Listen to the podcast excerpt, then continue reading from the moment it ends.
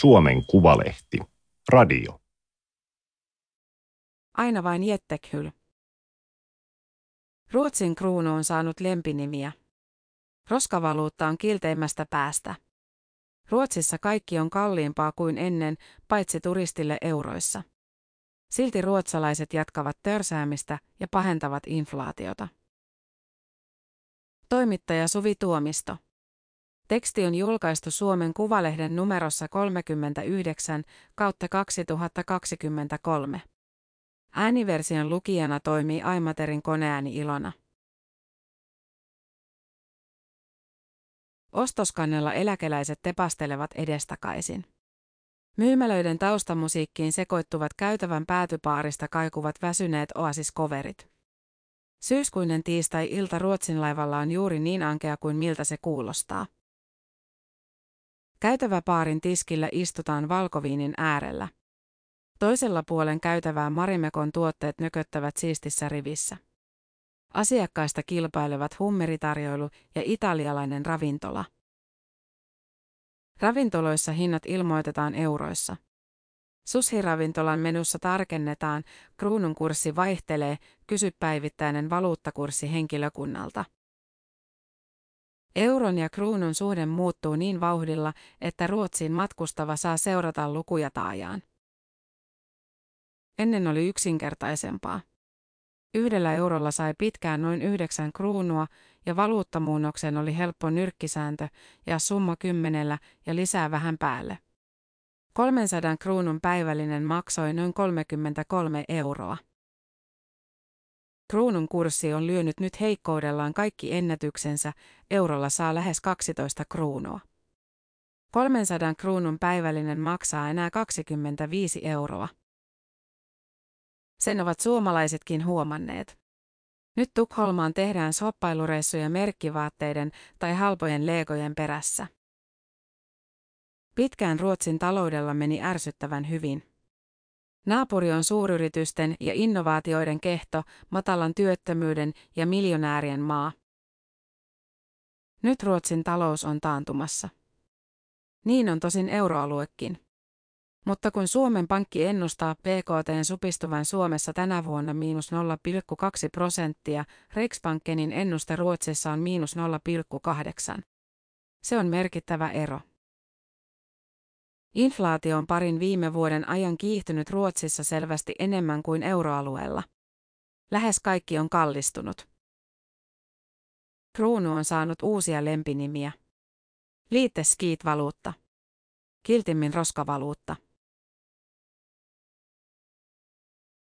Tukholman Södermalmin Horskaattanilla on trendikkäitä vintakekauppoja, ravintoloita ja paareja. Jos tietää minne menee, voi täältäkin löytää edullista lounasta.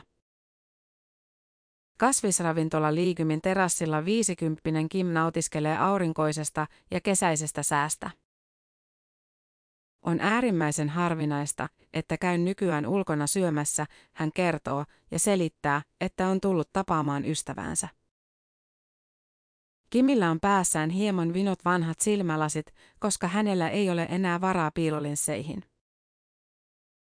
Hän sanoo, että aiemmin palkka riitti vuokraan ja tavalliseen elämään. Nyt asunnon vuokraa on nostettu ja kaikki muukin on kallistunut. Kim käy päivätöissä, mutta joutuu turvautumaan miehensä taloudelliseen tukeen, jotta selviää arjen kuluista. Kimin elinpiiri koostuu lähinnä hyvätuloisista. Ystäväni eivät ymmärrä, millaisia seurauksia inflaatiolla on ollut. Heillä on varaa jatkaa elämää entiseen malliin, hän sanoo. Yhteiskunta jakautuu häviäjiin ja voittajiin, itse kuulun häviäjiin. Voittajia ovat ne, joilla on omaisuutta. Oma keittolounaani maksaa runsaat seitsemän euroa. Kävin edellisen kerran liikymissä lounaalla toukokuussa. Tekee mieli tarkistaa, onko inflaatio vaikuttanut hintoihin. Pankkitililtä tieto löytyy nopeasti. Toukokuussa keittolounas maksoi kruunuissa saman verran, eli tämä ravintola ei ole nostanut hintojaan. Mutta kruunun kurssin vaikutus näkyy, halpakin lounas on nyt euroissa 45 senttiä halvempi kuin toukokuussa. Isommissa hinnoissa kruunun arvolla on enemmän merkitystä. Suomalainen ystäväni on asunut vuoden ajan samassa vuokrahuoneessa Tukholman pohjoispuolella ja onnekkaasti säästynyt vuokran korotuksilta. Euroissa vuokra on pudonnut vuoden takaisesta peräti 75 euroa. Kaikuisan parokkihallin katosta roikkuu torvea soittava enkeli. Salin perällä alttaritaulun yläreunassa Kristus Veestos kohottaa kättään siunaukseen ja tallaa lohikäärmeen muodon ottanutta paholaista. Aihe on psalmista, joka tunnetaan nimellä korkeimman suojelus. Historiallisen museon tiloissa Östermalmilla toimii myös talousmuseo, Ekonomiska Myseet, jonka järjestämä luentotilaisuus täyttyy nopeasti. Lähemmäs parisataa kiinnostunutta on saapunut kuulemaan, miten Ruotsi taistelee inflaatiopaholaista vastaan. Ruotsin keskuspankin uusi johtaja Erik Hedeen sinisessä puvussaan näyttää ja kuulostaa hieman pääministeri Ulf Kristerssonilta. Tänä vuonna 60-vuotissyntymäpäiväänsä juhlivat ikätoverit ovat kumpikin kohdanneet uransa alkupuolella 1990-luvun laman. Kristersson toimi vuonna 1992 maltillisen kokoomuksen nuorisojärjestön puheenjohtajana Hedeen ensimmäisessä valmistumisen jälkeisessä työssään keskuspankin analyytikkona. Syksyllä 1992 Ruotsin keskuspankki nosti ohjauskoron hetkellisesti 500 prosenttiin. Hedeen kysyy yleisöltä, kuinka moni muistaa nuo ajat. Ainakin neljä viidestä nostaa kätensä. Luentoa on tullut kuuntelemaan ennen kaikkea harmaantuneempi väki hellyhansenneissaan ja sinisissä kauluspaidoissaan. Nyt Hedenin tehtävä on välttää se, mistä 1990-luvun kriisi alkoi. Kiinteistömarkkinoiden romahdus. Samaan aikaan hänen tulisi vahvistaa ennätysheikkoa kruunua saamalla inflaatio kuriin. Se tehdään ohjauskorkoa nostamalla. Tavoite on, että kansalaisille jää vähemmän rahaa käteen, kun lainakorkoihin kuluu enemmän. Kristerssonin hallitus ei ole juuri auttanut inflaation taltuttamisessa. Talven energiakriisin myötä miljoonille kotitalouksille maksettiin sähkötukea. Tukea myönnettiin sähkönkulutuksen ja alueellisen sähkön hinnan perusteella riippumatta kotitalouden tuloista. Toinen hallituksen uudistus on bensiinin ja dieselin verotuksen asteittainen alentaminen. Ensimmäinen veroale astui voimaan jo vuoden alussa. Juuri tällaisia kohdentamattomia tukia tulisi inflaatiotilanteessa välttää, asiantuntijat sanovat. Tilanne onkin nurinkurinen. Vaikka ruotsalaisilla jää juuri nyt palkasta vähemmän käteen kuin aiemmin, heidän käytettävissään olevat tulot ovat yllättävän korkeat. Se johtuu sekä hallituksen toimista että pandemian aikana kertyneistä säästöistä. Suomalaisiin verrattuna ruotsalaisilla omistusasujilla on muutoinkin jäänyt enemmän rahaa käteen. Nimittäin ne rahat, joilla me lyhennämme asuntolainojamme. Ruotsissa asuntolainat voivat olla peräti 60 vuoden pituisia. Niitä on pakko lyhentää vain siihen saakka, kunnes puolet asunnon arvosta on maksettu. Sitten voi jättäytyä maksamaan pelkkää korkoa. Matalien tai lähes nollakorkojen aikaan tapa on mahdollistanut varsin korkean elintason. Parokkihallissat Hedeen tunnustaa, ettei ohjauskoron nosto ole vähentänyt kulutusta toivotulla tavalla. Siksi korkoa päätettiin nostaa syyskuussa 4,0 prosenttiin. Keskuspankin kalenterin mukaan seuraava katsaus tehdään marraskuussa. On hyvin mahdollista, että korkoa nostetaan silloin entisestään. Ensi vuoden puolelle Hedeen arvioi korkojen laskua. Hän kuitenkin tunnustaa, että keskuspankki on ollut ennenkin väärässä. Maailmanpoliittisia epävarmuustekijöitä on niin paljon, että ennustaminen on vaikeaa. EU-komission helmikuussa teettämässä kyselytutkimuksessa selviää, että ruotsalaiset ennustavat kotimaalleen synkempiä talousnäkymiä kuin muut EU-kansalaiset. Kyselytutkimuksesta selviää kuitenkin toinen kiinnostava seikka. Kotimaansa taloudesta huolestuneet ruotsalaiset eivät ole omasta taloudestaan yhtä huolissaan kuin muiden EU-maiden asukkaat. Kun suomalaiset ovat epävarmana aikana vähentäneet kulutusta, ruotsalaiset jatkavat elämäänsä lähes tavalliseen tapaan. Ruotsissa tavallinen elämä tarkoittaa pakettimatkoja, autovuokrausta ja ulkona syömistä. Kaikkien näiden hinta nousi kesän aikana verrattain suuren kysynnän vuoksi. Kesällä ruotsalaisessa mediassa esiintyi käsite fanflation tai ruotsiksi kylflation. Suomeksi se voisi olla huvinflaatio. Sen sijaan, että ruotsalaiset säästäisivät pahan päivän varalle, he kuluttavat huvitteluun niin paljon rahaa, että se aiheuttaa inflaatiota. Syyksi on arvioitu pandemian aiheuttamaa huvitteluvajetta ja pohjoista pimeää talvea. Suomalaisen korvaan selitys kuulostaa koomiselta. Mekin olemme kokeneet pimeät talvet ja pandemian vieläpä tiukemmin rajoituksin kuin naapurimaassa. Pitäisikö meillä olla hieman tylsempää, Dagens Nyheter kysyi heinäkuussa. Mediassa on muistutettu tekojen seurauksista. Kun säästöt on kulutettu ja inflaatio pahentunut, hauska kesä voi tuoda mukanaan synkän syksyn.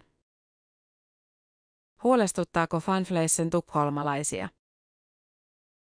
Normalmin Drottninggatanilla pari kolmekymppinen nainen kertoo kuuleensa sanan, mutta meidän täytyy kuluttaa, jotta saamme talouden rullaamaan tässä tilanteessa, hän vakuuttelee ja jatkaa matkaansa suositulle shoppailukadulle. Kulman takana Ohlens tavaratalon edessä kolmikymppiset siskokset tapaavat toisensa sikäläisen Stokkan kellon alla. Koskaan ei ole ollut näin suosittua näyttää rikasta elämäntyyliä sosiaalisessa mediassa, toinen heistä sanoo.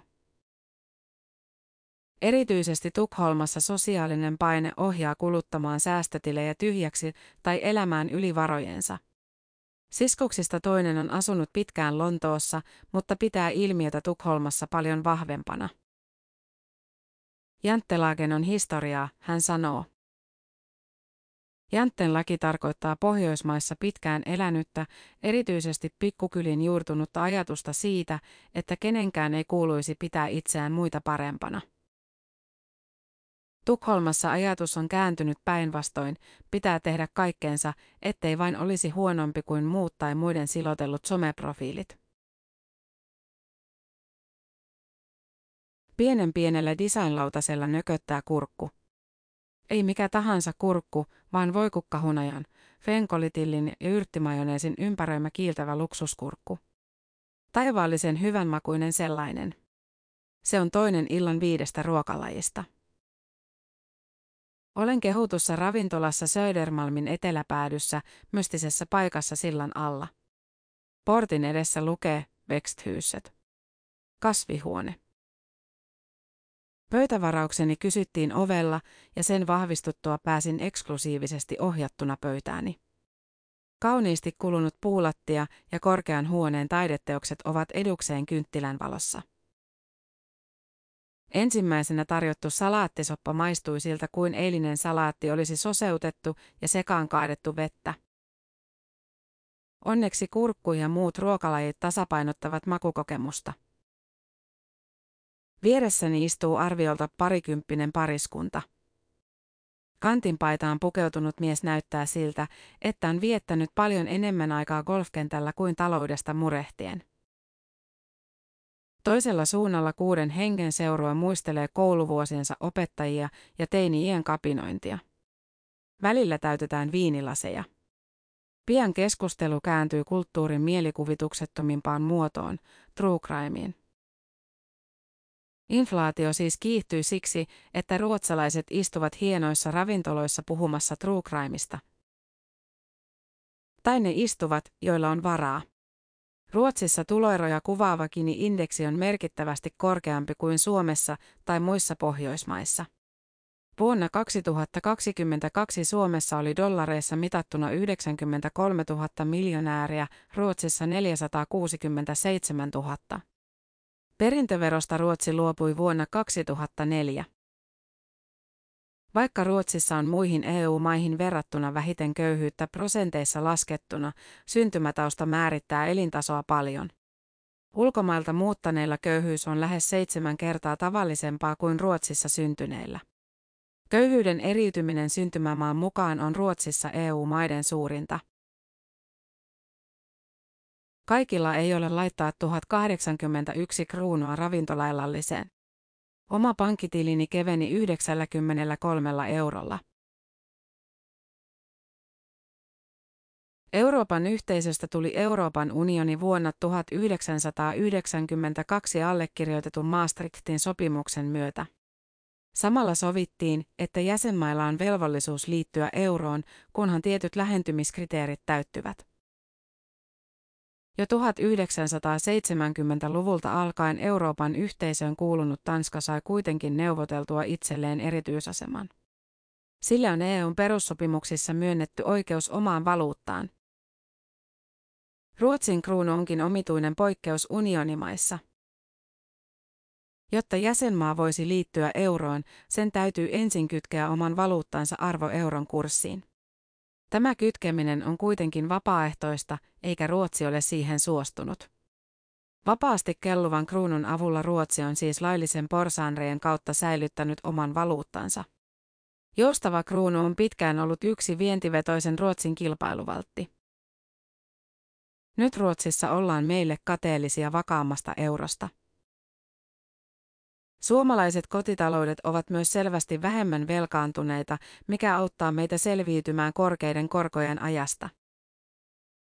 Kerrankin Ruotsilla menee vielä huonommin, moni suomalainen ajattelee.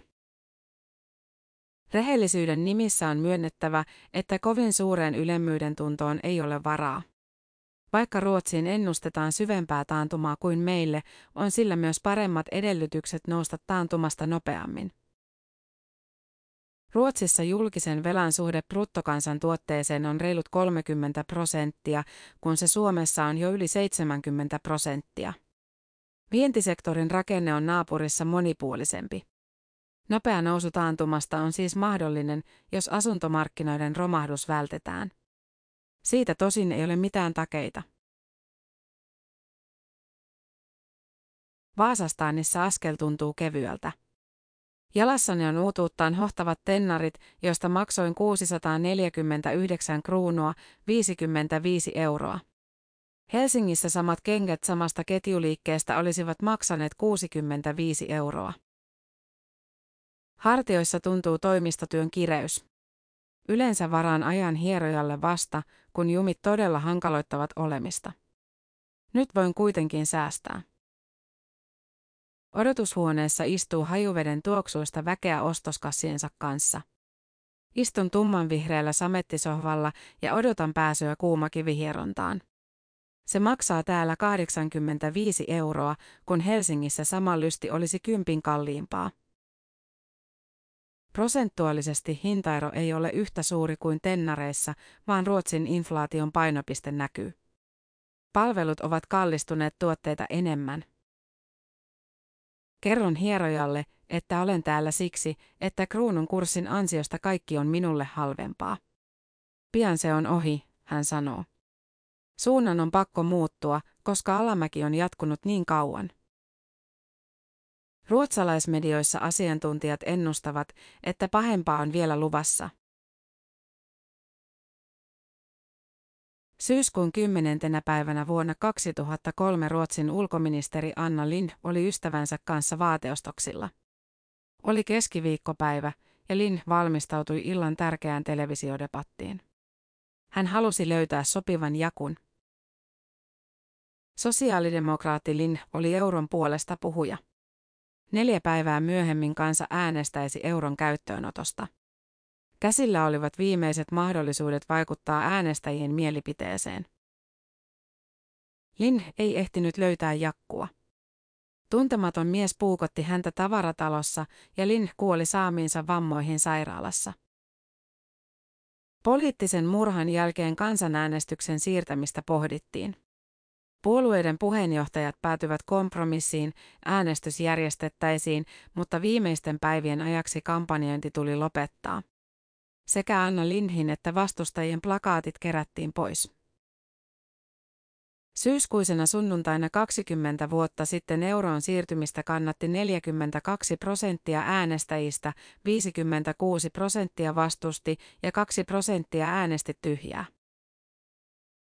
Silloinen pääministeri Jöran Persson oli puoluetoverinsa Lindhin tavoin euron puolella. Suuri iskuvallan kasvoihin, otsikoi Dagens Nyheter seuraavana päivänä. Vieressä oli kuva Perssonin pettyneestä naamasta. Persson uskoo edelleen, että Ruotsi ottaa euron käyttöön ennemmin tai myöhemmin. Maat, jotka pitävät yhtä euron muodossa, luovat ytimen eurooppalaiselle kasvulle, jota me tarvitsemme tasapainottaaksemme muita globaaleja voimia, Persson sanoi Ruotsin radion haastattelussa syyskuussa. Vahvimmin euron siirtymistä ajaa hallituksessa istuva liberaalipuolue, jonka kannatus uusimmissa vaaleissa oli vain 4,6 prosenttia. Liberaalit ovat sitä mieltä, että euroon voitaisiin siirtyä ilman uutta kansanäänestystä. Käytännössä se olisi kuitenkin poliittisesti vaikeaa. Pääministeripuolueesta, maltillisesta kokoomuksesta löytyisi varmasti kannatusta euroyhteistyöhön. Hallituksen tukipuolue Ruotsidemokraatit on kuitenkin eurovastainen, eikä tukea välttämättä löytyisi hallituspuolue kristillisdemokraateiltakaan. Ongelmaksi muodostuukin Ruotsin blokkipolitiikka.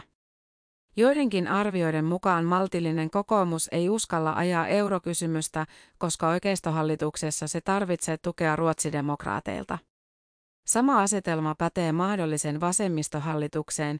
Sosiaalidemokraatit voisivat teoriassa kannattaa euroa, mutta muilta vasemmistopuolueilta tukea tuskin tulisi. Teoriassa euroa ajava hallitus koostuisi maltillisen kokoomuksen, sosiaalidemokraattien ja liberaalien muodostamasta sinipunahallituksesta.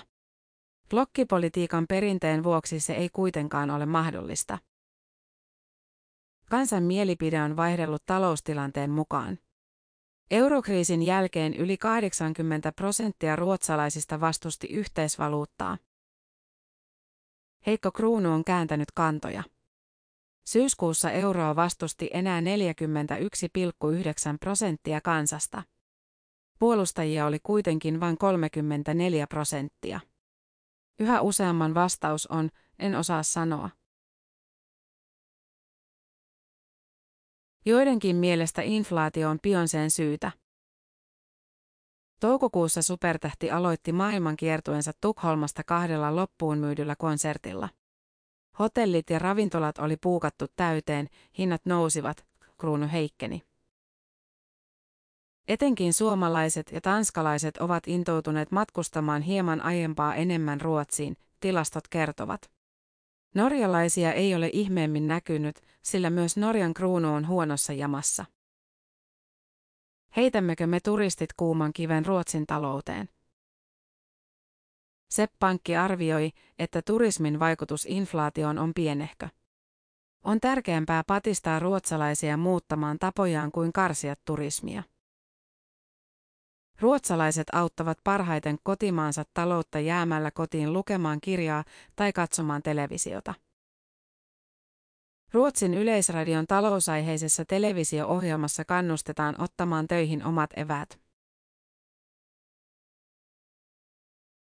Juttua varten on haastateltu SEP Pankin vanhempaa ekonomistia Robert Bergqvistia, työeläkeyhtiö Elon pääekonomistia Tiina Heleniusta, Oopu Akademin kansantaloustieteen professoria Edward Johanssonia ja poliittisen talouden väitöskirjatutkijaa Antti Ronkaista Helsingin yliopistosta. Tämä oli Suomen Kuvalehden juttu, aina vain Jettekyl. Ääniversion lukijana toimi Aimaterin koneääni Ilona. Tilaa Suomen Kuvalehti osoitteesta suomenkuvalehti.fi kautta tilaa.